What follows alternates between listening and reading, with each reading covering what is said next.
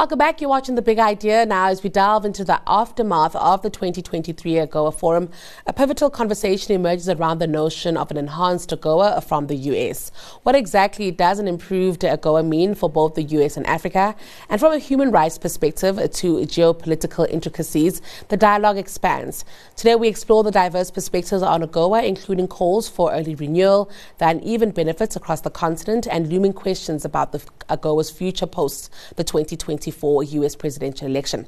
Dr. Gideon Chitanga, who is from the African Center for the Study of the United States at Wits University, joins us for that. Thank you so much for your time, Gideon. good afternoon to you.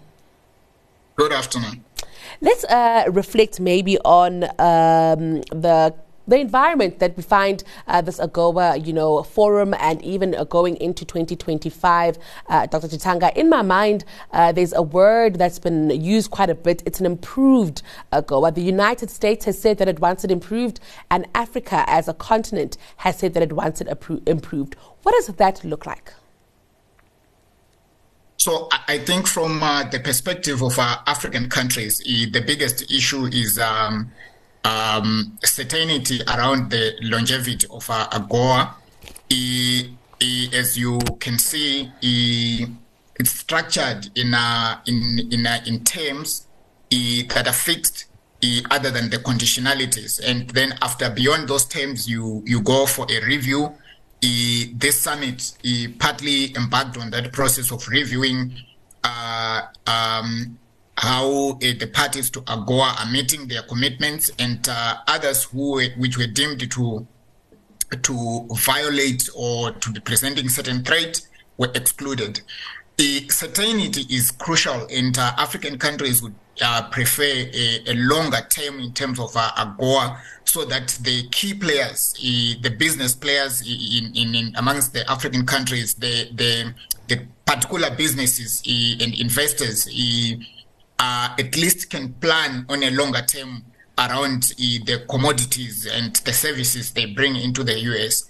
Uh, on the side of the US, I think the issues are bigger and broader, in particularly because uh, since 2000, the US finds itself in a heightened competition with China, more inclined to protect its interests in Africa, including extending those interests, interests and forging stronger partnerships with African countries, which sort of insulate uh, American interests, business and political, uh, from the pressure that is emanating from the consolidated relations that are emerging between African countries and China.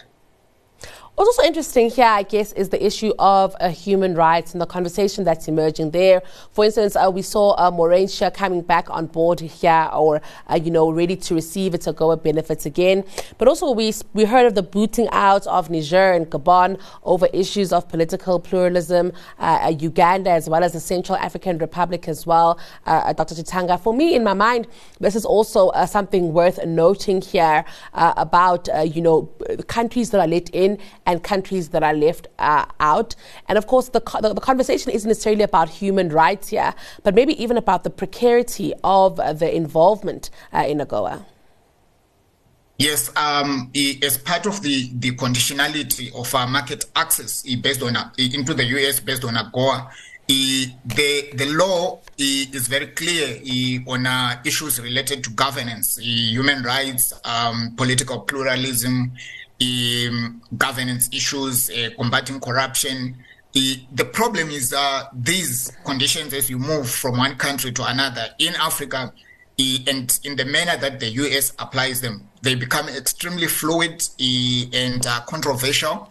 But what is clear is, I think, as norms, they are very important for the purposes of governance. So that is very important. The layer of how they are applied and African response to it, I think in general, it should be there should be some uh, domestic endogenous motivation for African countries to at least respect the rule of law, to uphold human rights, uh, to protect their citizens, and these values are not necessarily or should not necessarily be informed or based on uh, on, on AGOA or the interests of AGOA, but uh, they should inform the governance systems domestically. Uh, that African countries have to respond to, to, to these norms as a way of oblige, obliging with AGOA, it's, it's, it's really unfortunate for me.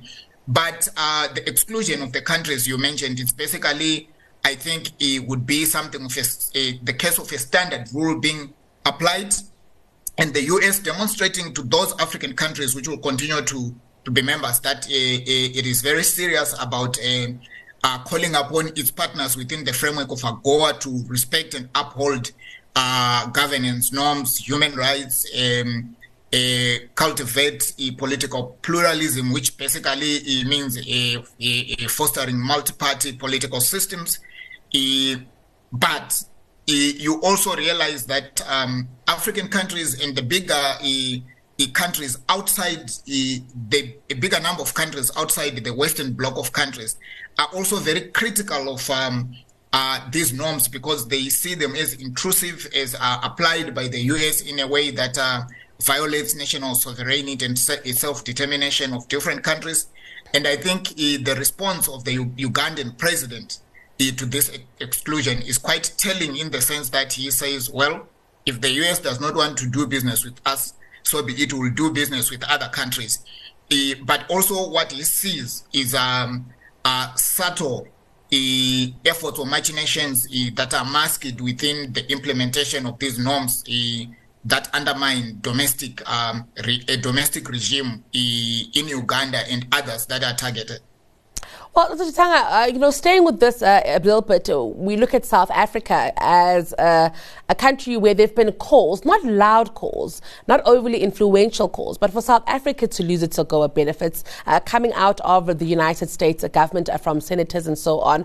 Um, and that is even post the Lady R saga and the report that came out clearing South Africa of any wrongdoing there. And so, in my mind, also, you know, I wonder about that and if that is something that could gain steam, but also what it means for the future of um, AGOA. Like I said, because there's a, a precariousness here uh, when it comes uh, to being mm-hmm. able to be uh, a member and to benefit. Yes, you, you, you are actually correct to say uh, at the surface of it there is a precariousness, but I think with respect, uh, specific respect to South Africa, uh, it's clear that um, in the current context that we are in, South Africa is quite an important player in the African continent, a key a, a country in multilateral institution in terms of representing African voices, and probably a major government in terms of um, entry into the African continent, into different countries, whether we are talking um, uh, business, trade, economics, or politics. and by that, I am emphasizing the point that the US at this stage has a very crucial interest in cultivating um, a, and deepening relations with South Africa. And potentially, I think that the US will continue to incentivize diplomatically and broadly, economically and politically, relations Eh, to ensure that eh, its relations with South Africa are not in jeopardy. So the issues that you raised indeed were raised, but I think that um, the the different sectors and voices that are eh, at the center of Washington, albeit in a marginal way, um, uh, they misunderstand the the position and state of African diplomacy. They they they overlook or simply selectively want to be ignorant about the context of uh, South Africa's foreign policy. And uh, I am excited by the position that South Africa is continuously taking in the diplomatic scene in terms of uh, asserting its independence and autonomy, but emphasizing that it's willing to engage with other parties. So I don't see the issues about allegations of uh, sending weapons to, to Russia, mm-hmm. taking a more prominent position over the stated position of the South African government that it will take a, a position of non-alignment and seek dialogue and mediation in ending conflicts. And indeed, that's what South Africa is doing. And I yeah. think that uh, the U.S. will continue and South Africa will continue to seek uh, cooperative relations. Well, that's all we have time for today, Dr. Chitanga. Thank you so much uh, for your time today and packing some of those key uh, uh, outcomes and conversations coming out of the AGOA Forum. That was Dr. Gideon Chitanga, who is from the African Center for the Study of the United States at Wits University.